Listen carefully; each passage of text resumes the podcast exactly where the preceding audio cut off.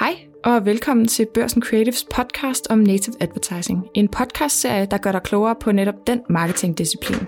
I dag skal vi tale om et af de nye formater, hvor native advertising også er begyndt at udkomme, nemlig som lyd i form af podcast. Et format, hvor man som annoncør virkelig kan arbejde med at opbygge sit brand og skabe en relation til målgruppen, hvis man formår at lave det helt rigtige indhold og bygge sin podcast rigtigt op. Og ikke mindst distribuere den klogt. Jeg er din vært i det her afsnit. Jeg hedder Maria Rossen, og jeg er chef for Børsen Creative. Det betyder, at jeg hver dag arbejder med netop at udvikle og producere native advertising sammen med vores annoncører hos Børsen. Med mig i det her afsnit, der har jeg Le Gammeltoft, CEO hos Heartbeats, og Emil Nørlund, som er kommersiel redaktør hos Politiken Creative. Le, vil du ikke lige starte med at sige hej? De fleste kender dig nok allerede og ved, at du har stor succes med at udgive podcasts i Heartbeats. Vil du ikke lige med din egne ord forklare, hvad er Heartbeats, og hvorfor er I så gode til at gøre lige præcis det, I gør? Jo, tak fordi uh, jeg måtte komme med i dag. Um, Heartbeats er et uh, digitalt medie. Uh, jeg, jeg ynder lidt at kalde det et moderne medie, men det er fordi, at når man kigger op mod alle de andre medier derude, så er mange af jer jo født på print, uh, modsat også som er født digitalt. Så øh, jeg har jo ligesom startet det her medie som hele tiden, fra starten af, jeg kigget ind i en digital verden, hvor man kan sidestille formaterne helt anderledes, end man gør på print. Det vil sige, lyd, billede, tekst har hele tiden været sidestillet. En historie er blevet øh, skabt i det format, den passer bedst til. Så hvis du har brug for at fordybe dig i en historie på 45 minutter, så er podcast jo rigtig fint. Men øh, er der noget visuelt og sansligt, man kan få ud og, over rampen med, med video på 3, 4, 5 minutter, så, øh, så producerer vi det i stedet for. Så øh, det er lidt om Heartbeats, så har vi også Heartbeats Agency, hvor vi producerer til kunder direkte uden om mediet. Og podcast, altså, det er jo sådan lidt, hvorfor at det fungerer det så godt for os. Det gør det nok øh, delvis, fordi vi var de første. Øh, så vi har haft nogle flere år til at hente data og learnings øh, ind, end mange af de andre medier har haft. Øh, nu er der jo kæmpe konkurrence over, altså over det hele, men vi gør tingene på en anden måde igen, fordi vi er øh, vi er jo ikke et nyhedsmedie, og det sætter os nok fri på en anden måde. Ikke? Vi kan få lov til at være lidt mere kreative, og kan få lov til at teste nye formater hele tiden. Så det er noget af det, der fungerer rigtig fint for os på podcast. En, der jo også har en masse erfaring med podcasts, og også kommersielle podcasts, det er dig, Emil. Mm. Du øh, har blandt andet lavet en podcastserie for højskolerne til politik, og så har du også lavet en for Carlsberg, da du var hos Vice. Hvordan opstod din kærlighed til podcastformatet mm. egentlig?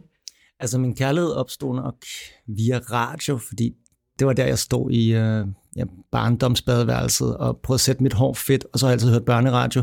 Så det startede med at være gerne ville være radiovært, og var så heldig at komme på talenthold og komme ind og lave radio på B3, faktisk med, ikke medlæg, men i samme øh, afdeling som læg i tidernes morgen. Og øh, så fik jeg uansagelige årsager et program, der hed Tværs, som var et live-program om søndagen. En dag sagde de høje herrer, at nu skulle det ikke være et live-program, det skulle være en podcast. Så jeg skulle lave podcast, og så måtte jeg jo researche lidt på, hvad det var for en størrelse.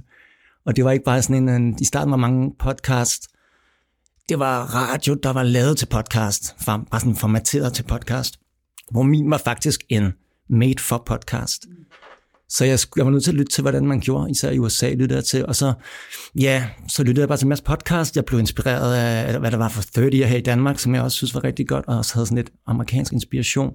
Men langsomt blev jeg bare vild med det, og den måde, man ligesom kunne blande, eller der var sådan et montage radio møder, live radio møder, øh, gået i, i felten med en mikrofon, og jeg, jeg blev bare vild med, og øhm, så lavede jeg 40 af sådan nogle ud af huset podcast for tværs, og blev mere og mere vild med det, og skrev også speciale om, om podcast faktisk, på, øh, da jeg skulle blive færdig med universitetet. Så det var bare blevet en stor fascination, og er det stadig. Mm. Fedt. Øh, I hvert fald tak, fordi I begge to har lyst til at være med i det her afsnit. Det er jo sådan lidt et meta-afsnit, fordi vi sidder i en podcast og snakker om podcast. Men det er rigtig dejligt, at I har lyst til at dele jeres erfaringer og tanker omkring podcast og hvad det kan som format med vores lyttere. Så øh, skal vi ikke bare prøve at springe ud i det?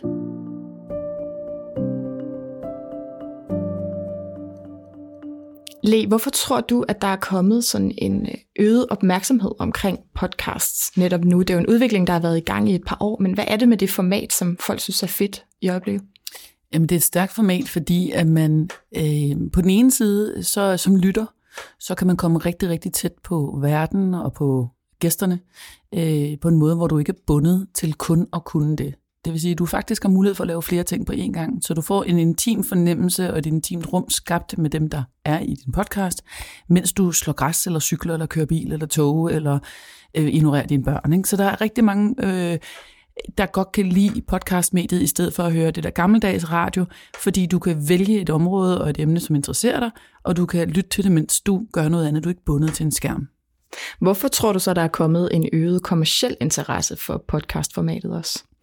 Øh, det er der flere årsager til, men øh, det intime rum er jo øh, ret vigtigt at nævne i, øh, i, i, den, øh, i den sammenhæng, fordi at du kommer så tæt ind på livet af din lytter. Du er i et helt øh, unikt øh, samvær med vedkommende, der lytter til din podcast. Og så sker der det, når vi alle sammen ved, hvad der sker med social media, og hvor lang tid vi kan fastholde folk på diverse formater, så ser man bare, at time spent på en podcast er fuldstændig vanvittigt høj, hvis du laver ordentligt indhold. Så du sidder øh, som kommersiel og kan tale ind i et rum, i en bil, i en stue, eller helt tæt på din lytter i rigtig lang tid. Så du har altså øh, mulighed for at være sammen med en potentiel kunde i måske 30, 40, 60 minutter.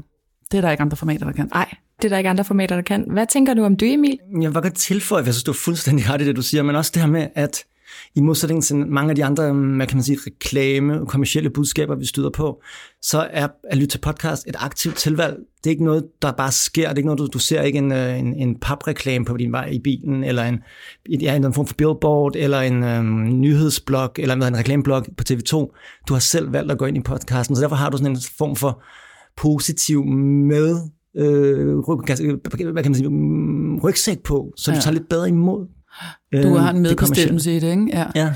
Øhm, og, og så vil jeg faktisk sige, at den måde, der bliver arbejdet i hvert fald nogle steder øh, med podcast i forhold til øh, det kommercielle match, så får du også mulighed for at øh, arbejde med et værdigrundlag som brand. At det er ikke en reklame, det er ikke en øh, køb øh, 35 øh, flasker håndsprit for en 20'er. Det er det noget med, at jeg vil gerne som virksomhed kommunikere nogle grundværdier fra det, der betyder noget for os. Vi vil gerne snakke ligestilling, eller vi vil gerne snakke øh, verdensmål, eller vi vil gerne tale sport, eller hvad ved jeg. Så har du en grundværdi som virksomhed, som kan matches op mod noget indhold, der vil i talsætte det samme. Så du kan faktisk få en langt større forståelse for dit brand, end hvis du har lavet en reklame, som folk, som Emil siger, altså cykler forbi jo er ligeglade med. Ikke? Vi ved jo godt, at Coca-Cola vil sælge sin cola for helvede. Ikke? Altså, så en podcast kan være med til at opbygge det forhold, man har til sine brugere.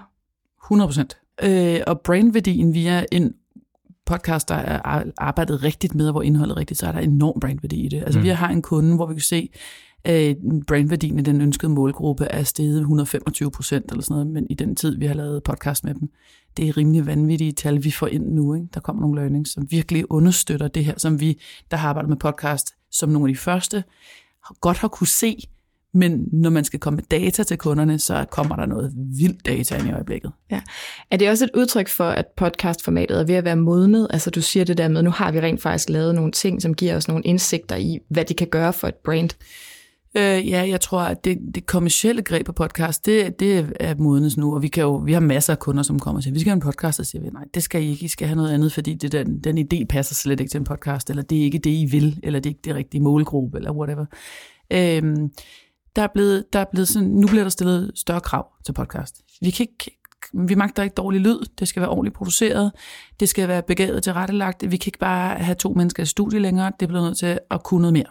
Så der kan vi se, at øh, lytterne har modnet. De stiller simpelthen højere krav. Vi gider ikke de der to piger i et køkken, der sidder og fniser et hele runger. Det er slut. Ellers, hvis, det skal, hvis man skal bære over med det, skal indholdet være så vanvittigt godt, at vi bærer over med dem og siger, okay, fair enough, det lyder helvedeste, men I, I er dygtige. Ikke? Øh, men det er altså dårlig lyd, og det er noget af det første, der mm. får folk til at, at smutte. Ellers har de skabt et forhold til lytteren, dengang det var okay, og så sidder folk ja. fast måske. Ja, ja jeg er enig. Jeg er meget overrasket over, hvor, hvor langt nogen kommer med dårlig lyd, eller har, er kommet. Altså det er det ja. første, jeg, jeg kan ikke. Og jeg kan heller ikke, jeg magter det ikke. Det er sindssygt. Ja. Så det vil sige, at der er sådan nogle hygiejnefaktorer, som skal være i orden. Altså man skal bare have styr på god mm. lyd, og så siger du også, at det er nok heller ikke længere nok, at det bare er to mennesker, der sidder og taler sammen om et eller andet. Ej, altså det der med, øh, vi putter to kendte ind i studiet og ser, hvad der sker. Ej, ved I hvad? Altså det er simpelthen for dovent. Øh, det kan vi også se, den, der er kommet et par nye radiokanaler øh, i Danmark, øh, og nu er der for nylig kommet en helt ny radiokanal, og det var sådan, vi sætter to værter i et studie og ser, hvad der sker. Mm. Og det går ikke mere. I bliver simpelthen man er nødt til at have en plan med det, man vil. Fordi vi har social media, hvor vi kan se, hvad der sker. Og hvis man skal lave noget professionelt indhold, så er det ikke social media indhold, vi laver på den måde. Så bliver man nødt til at opsøge. Er det fordi, vi, vi sådan, som jeg lytter... det er Jeg vil okay. sige, Ja, må gerne der sige. er nogle gange, hvor man kan tage to mennesker, der er kendte, og se, hvad der sker. I hvert fald, hvis, altså jeg synes, den der hedder Genialos, den podcast, hvor man har taget Sidney Lee og atomfysiker, eller hvad man skal kalde ham, Holger Bæk Nielsen, der har man gjort det, fordi det er et genialt valg af cases, men derudover vil jeg give dig fuldstændig ret. Det kræver noget helt ekst- Ja. ekstraordinært af folk. Jeg har det også lidt, altså Anders, Anders Lund Madsen og Lars Lykke for Euroman, mm. det, det kunne måske også godt noget, men på den anden side, så har jeg jo hørt dem tale sammen før, så sådan lidt, nej, altså, øh, jeg giver dig ret, at hvis du sætter noget, altså så umage et par sammen, at man tænker, det der, det kan kun enten skabe magi, eller, eller whatever, det kan også brænde op, øh, så bliver man nysgerrig. Men, øh, men det kræver noget ekstraordinært i dit Mm. valg af talent i hvert fald. Jeg hører jer sige, at vi ikke kun søger underholdning som lyttere, men at vi godt vil have lidt flere kalorier også, og vi vil måske også gerne udfordres eller lære noget nyt, når vi lytter til podcast. 100 procent. De podcast øh, bruger øh, undersøgelser, vi har lavet, der er det helt klart, at det er noget af det, folk allerhelst vil have, det er, at de vil gerne komme klogere ud på den anden side. Det er ikke fordi, det skal være nyheder eller kæmpe sådan perspektivering, eller det, man må gerne blive underholdt, men vi bruger ikke 45 minutter på plader på en podcast. Så underholdningsværdien må absolut gerne være der, men det, man skal også få noget med sig, fordi ellers så bliver det tidsspil, ikke?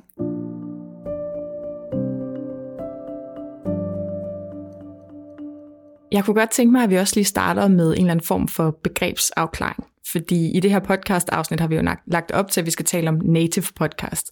Men hele det der billede er sådan lidt mudret, eller det er måske en gråzone. Yes. Også fordi formatet det er så nyt, så hvad er egentlig hvad? Øhm, når jeg tænker native podcast, så ser jeg i udgangspunktet for mig en podcast, der er udviklet og produceret i samarbejde med en annoncør, men at podcasten også distribueres sammen, eller hos det medie, som den er udviklet til at være på. Altså for eksempel hos børsen, eller politikken, eller Heartbeats. Sådan at der på en eller anden måde er et match mellem indholdet i podcasten, og den interesse, man ved, der er hos målgruppen på mediet, og også det, de, øh, det format, mediet normalt udkommer med podcasts i. Og så tænker jeg også, at annoncøren i en vis grad også kan have en indflydelse på det indhold, som er i podcasten. Altså at det ikke bare er et klassisk programsponsorat, men at annoncøren også kommer til ord i indholdet. Hvad, hvad, hvad tænker I om det? Det tror jeg, du har ret i, og det er derfor, jeg siger, at vi laver ikke rigtig native podcast. Det gør I på politikken i min. Ja, det gør vi mere. Altså, øh, når du siger kommer til ord, det er jo ikke sådan...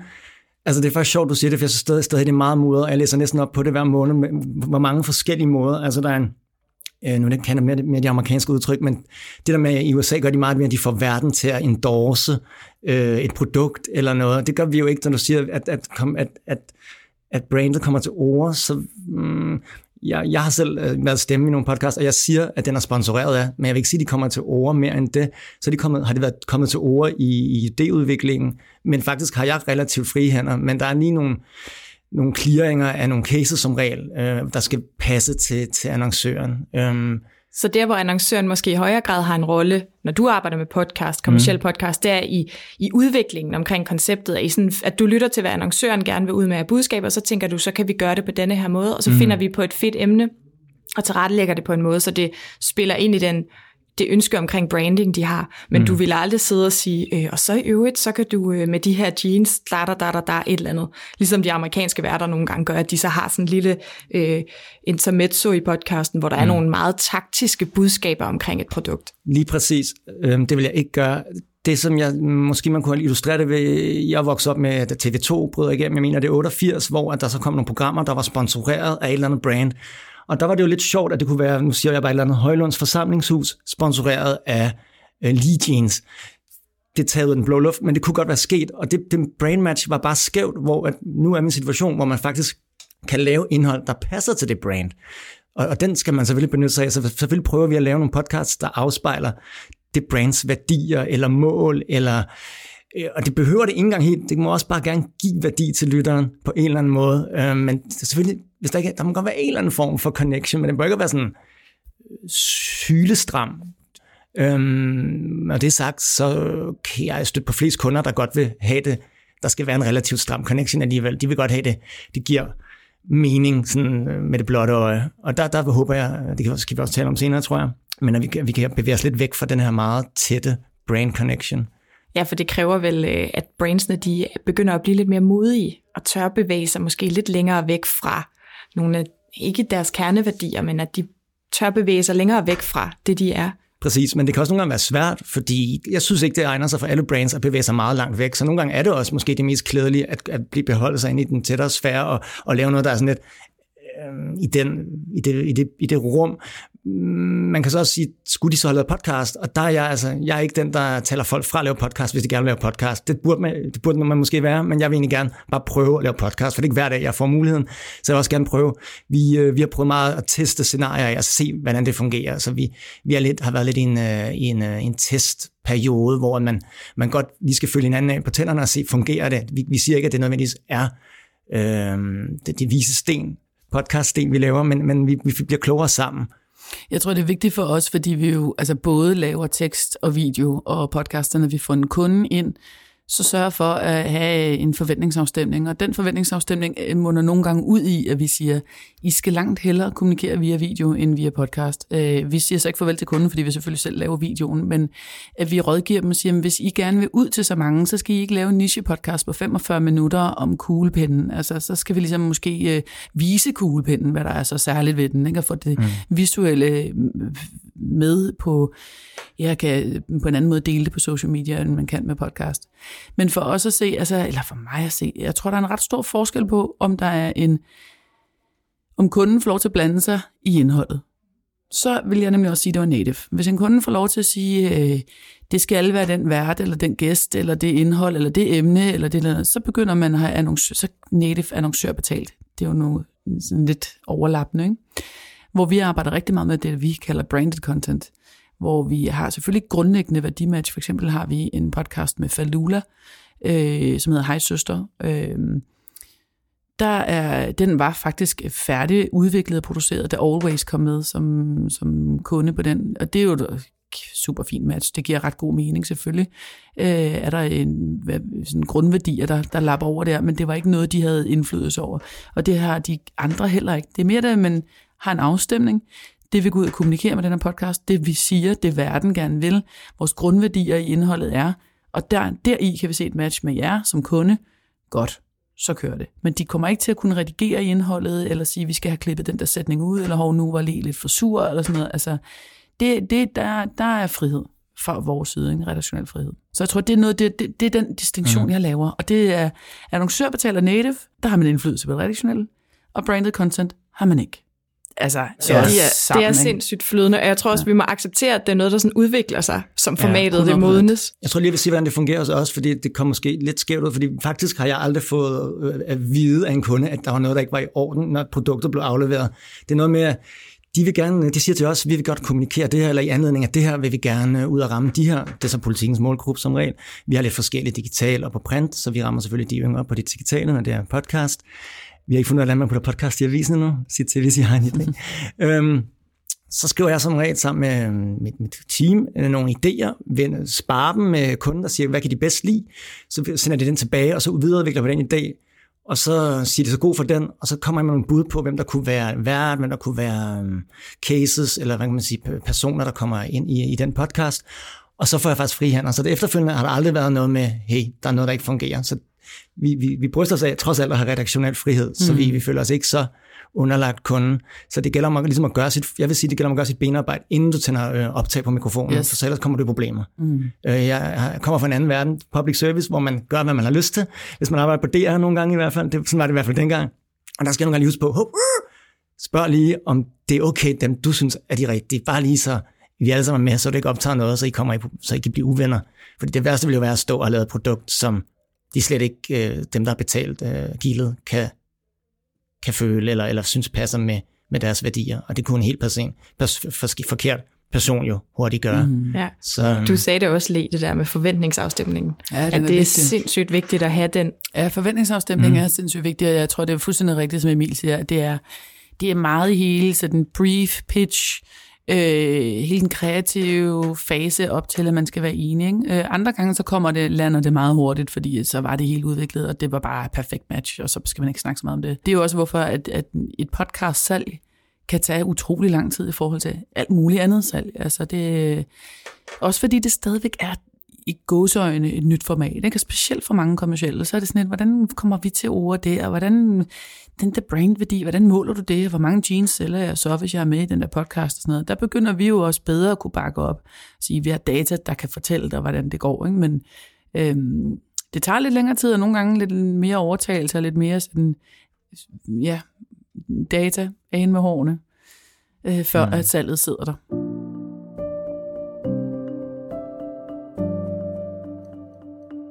Nu åbner du selv lidt for det, øh, det der med, hvordan man måler succesen af en podcast. Hvilke sådan parametre kan man fremhæve? Hvad, hvad, hvad kan man måle på?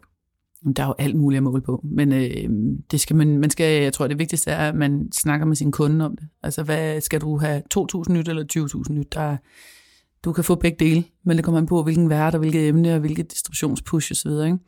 Øh, time spent, synes jeg er vigtigt. Øh, det er vigtigt, at folk ikke springer fra hurtigt. Og så for os, øh, fordi vi binder formaterne sammen, så har vi også et videoformat, der ofte følger med. Der, der kan du komme længere ud. Ikke? Så vi kigger også på, om kan vi gå ud og samle nogle nye målgrupper op på social media osv. Så der er, vi, der er lige så meget at på, som der er med en, en video eller en artikel eller et sponsoreret indlæg på social media eller så videre. Ikke? Der er virkelig meget at måle på. Så det, det, det er, hvad kunden... Er det lyt? Er det reach? Er det brandværdi? Er det direkte salg, konvertering? Det må man snakke med kunden om. Vi har nogle annoncører, eller vi har haft nogle dialoger med nogle annoncører, som måske er lidt bekymrede for, at podcast kan være for småt, at der simpelthen kommer for få lyttere. Hvad, hvad tænker I om det? Først jeg tænker, der er kvalitet frem for kvantitet, mm. at de skal forstå, at et podcast-lyt måske kan være 10 YouTube-views hver. Øhm, de, de har nok ret i, at at hvis de ikke har tænkt sig at investere langsigtet, hvis de prøver at lave sådan en prøveballon på tre afsnit, så kommer der ikke super mange øh, loyale lojale følgere, og det er også svært at få den.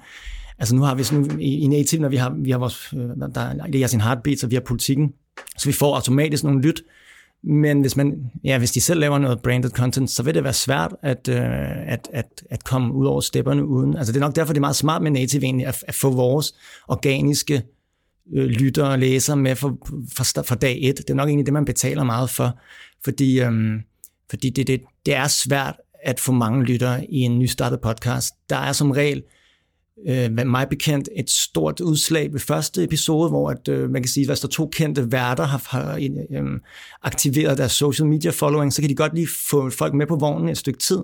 Så skal det virkelig være godt, hvis de fortsætter, som der, hvad tror man, jeg ved, man ser ret mange øh, lyt på første episode, og så ja, så falder det bare hurtigt ned igen. Så det kan være en styrke, at man laver en native podcast, hvor man ligesom kan bruge et medies platform til at pushe pod- podcasten. Det er det, jeg hører, jeg siger. Ja, 100 procent. Ja, ja, hvis, altså det der med at begynde at bygge sin egen kanal op, altså det er fandme svært og en grund til, at vi, vi gør, hvad vi gør, han har sagt. Men øh, så jeg vil også sige, hvis du vil lave en podcast, øh, det vi gør i, med nogle kunder, det er at ligesom sige, at vi distribuerer via Heartbeats, men I distribuerer også på jeres site. Altså vi ligesom pusher den flere steder fra. The more the merrier. Øh, men nej, jeg synes ikke, at man de lyt, man får fra podcast, øh, mener jeg også er mere værd. Altså fordi du har et andet rum med dine øh, lytter, og du kan være meget mere specifik på indholdet, og du har en meget højere time spent. Så jeg synes i virkeligheden, lyttene skal konverteres til mange flere views, eller mm. mange flere øh, radioører. Vi kigger også ind i nu med, når folk de snakker om, at de vil lave radioreklamer og sådan noget. Men der er så mange, der lytter. Jamen det er baggrund du får slet ikke den samme opmærksomhed på radio, som du gør på podcast. Så det er nogle andre tal, og du kan ikke bare en til en oversætte det til de andre formater. Det kan man bare ikke. Mm-hmm. Og hvis man ikke ved det så, det, så skal man lige vide, at det mener snittet for at lytte til en podcast er cirka 28 minutter til 30 minutter, og man som regel lytter til flere episoder fra en serie, selvom jeg lige sagde, at der er et dyk, men alligevel, hvis du først er grebet, så vil du lytte til mere end en episode. Øhm, det er bare meget, meget lang tid i den verden, vi lever i. det er virkelig lang tid. Ja. Har I nogle gode erfaringer i forhold til det der med at arbejde med distribution? Øh, altså, hvad kan man, hvordan kan man være kreativ med at skaffe flere lyttere på SoMe? Kan man lave noget content omkring podcasten, som driver noget mere trafik? Det er der alle mulige måder at gøre på. Det er jo det, vi lever af at gøre, kan man sige. Så man kan jo bare ringe. Altså, så skal vi da nok finde ud af det. Men hvis nu du skulle give en lille godbid ud her, Jeg tror, at du skal i hvert fald lade være med at tro, at du kan lægge et link til en podcast på din Facebook, og så tro, at du driver lyt. Der skal meget mere til, så du skal tænke ud af boksen ikke? og bakke det op med flere formater. Men, øh, og som Emil siger, det der med at lægge en podcast i avisen, den har man heller ikke helt regnet ud nu. QR-koder eller så moderne, har jeg hørt. så ingen nogensinde. Lige præcis. Ja. Men altså, jeg hører at sige, at der kan være en styrke i at bruge et medies kanaler, om det ja. så er print, somi-kanaler, mm. nyhedsbreve, alt det hele det der miljø, vi har som medier. Altså nu kan det være, at lidt øh, ydmyg, men jeg var faktisk på Native Advertising Days i Berlin, hvor ja. du stod og fortalte lidt om jeres Radio Godefruit case, og der må man sige, der har i hvert fald, synes jeg, formået at pakke det rigtig godt ind, især med øh, snack size videobider og sådan nogle ting. Det er noget, vi ikke er lige så, øh, vi har ikke det samme budget, føler jeg, til at gøre det. Vi, øh, vi vil nok gerne, men vi, eller det vil vi gerne, men vi pakker det som oftest ind i, hvad vi er bedst til, artikler. Ja. Så vi putter vores podcast ind med nogle flotte billeder i vores artikler, så får vi nogle læsninger og nogle, øh, dirigerer nogle kliks videre den, af den øh, retning, af den vej. Men der, jeg synes faktisk, det er noget, I, I er rigtig gode til, så det vil jeg give. Det, det, er, det er jeg glad for, fordi jeg tror også, at det var det, der, altså, øhm, da vi startede, da jeg startede Harpies i sin tid, var det jo netop det der med, at man skulle kunne gå på tværs af formaterne, og når vi laver en podcast, så giver det mening at lave video til, fordi vi fanger folk på nogle andre kanaler med video. Øh, og vi har folk siddende in-house til det, ikke? så vi er jo et både produktionsselskab og et medie. Så vi har alle siddende, og det er sjovt, at vi... Det, det er jo igen det der med, at det tror jeg måske også Vice var bedre til, da de var i Danmark, øh, det der med at krydse formater, men aviserne har ikke helt fanget den også, fordi det begynder at blive for omstændelsen. En ting er, at aviserne skal sige, hov ja, der er vist også noget med podcast, det skal vi også forholde os til. Men at begynde på flere formater, for det bygget ind og ud og hyre og det ene eller andet, det, øh, det er jo bare omstændigt. Ikke? Men ja, jeg mener, at video og podcast går utrolig godt sammen. Mm. Men øh, det er noteret lige. Og det er også noget, vi arbejder på, fordi du har, du har ret i, at vi er lidt mere traditionelle, og vi tænker meget vores artikelformat, og så har vi vores webplatformer, vi har vores print, hvordan man ligesom sådan kan spille, spille det hele, få, til, få det hele til at spille sammen, det er noget af det, vi øver os sindssygt meget på. Mm. Det ved jeg, I også gør over på mm. politikken, Emil. Sandt. Øhm, men der er vi ikke digital natives, som I er. Nej, og det jeg egentlig synes, der er, er interessant ved at se ved den danske mediebranche, nu, nu tager vi den lige den nyk i mere brancheorienteret her, det er, at øh, det er det, altså, da vi var på DR, Emil, sådan har DR det stadig, vil jeg sige, der var det jo sådan, at man måtte ikke omtale TV2-programmer. Om, når, hvis man var freelancer på DR, måtte man ikke sige ja til opgaver andre mm. steder. Jeg prøvede at hyre en fyr, som er radiovært en time om ugen på DR på en freelance-opgave, og han måtte ikke spille DJ-sæt for os for DR. Så der har været sådan en lukkethed i branchen, som egentlig er lidt ærgerlig. Fordi nu, ved, nu har Beats og Børsen er i gang med noget samarbejde. Det er ret fedt at se, at vi jo kan forskellige ting som forskellige medier. Både som nogen, der har en alder bag sig, og øh, nogle muskler og noget viden, som børsen har, og så os, der er lidt mere agile og øh, digitalt funderet. Så det er jo sjovt med de samarbejder. Ja, det er virkeligheden, jeg prøver at pushe ret, godt, altså ret meget på, at vi i virkeligheden prøver at bygge lidt mere bro, i stedet for, at øh, det skal være, øh, at der, der skal være som store mure op omkring de gamle medier, også hen mod os, de nye. Ikke? Ja. Altså det er spændende at se, hvad det kan udvikle sig til. Ja. Hvis nu, at man sidder derude som annoncør, og er lidt i tvivl om, man skal prøve at kaste sig ud i podcast, mm. og hvordan man kan komme godt i gang med det. Hvad kunne nogle gode råd være til annoncørerne? Altså i virkeligheden synes jeg, at det allervigtigste er at snakke med dem, der laver det. At tage det indledende møde. Øh, og nu øh, kan det jo godt være, det er et digitalt møde. Det gør ikke så meget. Men det der med, at man kan få luftet nogle idéer, og man kan give mm, produktionsselskabet eller mediet et brief, som Emil også var inde på før. Hvad er det i virkeligheden, jeg godt kunne tænke jer? Vi er alle sammen trænet til at stille de spørgsmål. Okay, hvad er det for en målgruppe, I gerne vil tale til? Hvad er det, du i virkeligheden gerne vil have, der bliver sagt? Øh, hvad er det for nogle grundværdier? Hvad er det? Øh, er det konvertering? Er det reach? Er det branding? Hvad er det, du skal ud af det? Øhm, og hvad interesserer jeres virksomhed i øjeblikket? Er det ligestilling, er det, eller er det cykling, eller er det, hvad er det? Øh, og så tager man den indledende samtale, og så kan man blive guidet derfra. For det er svært at blive klædt på til podcast, uden at man rækker ud efter nogen, der har øh, viden og erfaring omkring det. Jeg vil også anbefale, at give dig fuldstændig ret i det, du siger. Jeg, noget af det, jeg savnede mest øh, igennem min tid, hvor jeg prøvede at, at jonglere med, med native podcast, branded podcast, der er egentlig mere kommunikation med brandet. Jeg synes ikke rigtigt, de har taget sig så meget tid til mig altid, i forhold til, hvor meget jeg egentlig gerne vil have, fordi de har travlt, øh, det ved jeg godt, og det har jeg egentlig også selv, men det, det interesserer mig meget. Øhm, så det vil jeg godt appellere til, at man, at man bruger mere tid sammen, øhm, selvom det kan også nogle gange virke som spiltid, måske er der ikke en kultur for det hos brandet, Øhm, så kan der måske være et bureau, man kan lave et samarbejde med via brandet. Du spurgte, hvad det var for nogle, øh, hvad man kunne gøre, som, hvis man var brand i forhold til at lave podcast. Jeg synes, man skulle prøve at lytte, øh, i stedet for bare øh, kun kende øh, toppen af isbjerget af de podcasts, der findes, der er brandet. Se, hvad de laver i andre lande. Øh, I England er de rimelig dygtige til det. I USA er de øh, nok de allerbedste, ja. Øh, kig på, hvad Gimlet Media, se, kig på, lyt til Slacks podcast, den her samarbejdsplatform. Øh, Google best branded podcast. Se, hvad der er derude. Der er nogle virkelig fede eksempler. Øhm, et, som jeg opdagede i dag, det er lige vil øh, læse lidt op på lektion, ikke? det var Ascendium har lavet en podcast. Kender du den lige? Nej. Jeg havde ikke hørt om den før heller. Altså tandpasta yes. Ascendium? Okay. De har lavet en podcast, der hedder Two Minutes of Zen, hvor du kan stå, mens du børster tænder, og, og ja, nå de, altså meditere, du kan øh, lave en balanceøvelse, så du bliver bedre til at løbe, sådan alle mulige små øh, hacks i livet, så du falder bedre til ro. Det synes jeg er... Det er cute. Fucking genialt. Det er meget sjovt tænkt. Det er også bare sæt en. Altså, det er ja, sjovt tænkt. Det er sådan, jeg elsker, når jeg tramper mig selv over tæerne over, når noget jeg ikke selv har tænkt på, og så ved ja. jeg, at det har været rigtig godt. Hvis nu vi skal prøve at kigge lidt ind i fremtiden, hvad drømmer I om, udviklingen kommer til at være for podcasts i Danmark, altså kommercielle podcasts i Danmark?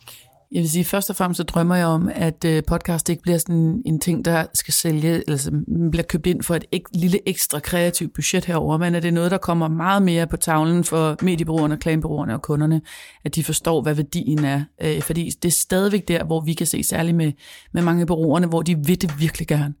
Men det er sådan en, det er, hvis man har en lidt ekstra modig kunde, eller hvis ah, den der outdoor, den blev lige pushet, eller sådan noget, så har vi måske lige nogle 100.000 her. Altså, det er ikke noget, der er første prioritet. Det er ikke noget af det, der er på, på lystavlen til at starte med.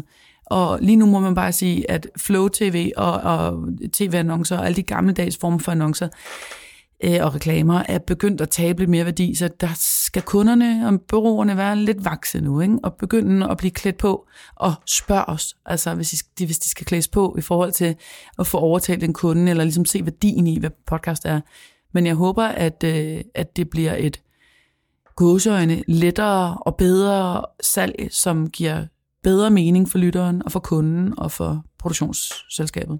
Og i forlængelse af det vil jeg godt øh, efterspørge mere, lidt, øh, ambi, lidt mere ambitiøse, længerevarende strategier, hvor man godt tør at kaste sig ud i nogle samarbejder, der måske tæller mere end fem afsnit, yes. altså, altså sådan sæsoner faktisk øhm, hvor man også, jeg taler om en fælles strategi, og måske endda tør at øh, pivote, eller den, ændre det lidt undervejs, blive klogere. Øh, nu nævnte jeg lige en Slack-podcast før, de havde noget, der hedder Variety Pack i 2015, der udkom, som var rimelig populært, men de laver så alligevel en ny podcast senere, der så hedder Working Progress. Så de bliver også klogere, og selvom det første var en succes, laver de så en endnu større succes. Jeg kunne godt tænke mig at blive klogere sammen, og have nogle en længere tidshorisont, og, og ikke bare sådan noget add-on krømmel på kagen. Jeg synes tit, det bliver sådan, den, mod, den modige siger, ja, vi skal have en podcast, men lad os være endnu mere modige, og så allokere en større portion af budgettet. Også, altså, det er noget det, vi siger allermest, det er the more the merrier. Altså, jo flere episoder, jo bedre. Ja. Fordi det der med tre episoder, glem det. det vi altså, magter engang gå ind i det. Fordi det kreative arbejde er så tungt i forhold til, hvad man så får af payoff for lyt og eksponering og branding osv. Så, videre. så øh, vi, skal, vi har nogle minimumskoder, vi skal ramme på antal episoder, før vi går ind i arbejdet. Det giver ikke mening. Og lyt avler lyt, episoder avler episode lyt. Ikke? Så det er hele tiden sådan, hver gang der kommer et nyt afsnit ud, så regner det på de gamle afsnit, og så kommer der flere lyt på. Så vær modigere. Det er en bøn herfra. Det kan virkelig noget, podcast. Mm. Så lad, lad det være afslutningen på, øh, på det her podcast-afsnit om podcast. Tusind tak, Emil og Le, fordi I havde lyst til at være med. Det var virkelig en fornøjelse. I lige måde. Og tak. Og også mange tak til dig, der har lyttet med. Hvis du godt kan lide det, du har hørt, så vil vi blive rigtig glade, hvis du giver os et par stjerner i øh, din podcast-app. Husk også, at der er masser af andre afsnit i vores podcast-serie om Native Advertising, hvor vi også taler med nogle af de bedste danske eksperter, der deler ud af deres viden om forskellige emner inden for Native Advertising. Og hvis du så virkelig har fået blod på tanden og har lidt tid i overskud, så kan du også gå ind og downloade vores gratis e-bog, hvor vi har lavet en øh, undersøgelse af, hvordan danskerne egentlig opfatter native advertising, og hvordan det skal skæres, for at de synes, det er super fedt at øh, læse, se og lytte til. Den kan du hente på børsen.dk-native studie. Jeg hedder Maria Rossen, og du lyttede til Børsen Creatives podcast om native advertising. Jeg glæder mig til, at vi lyttes ved igen.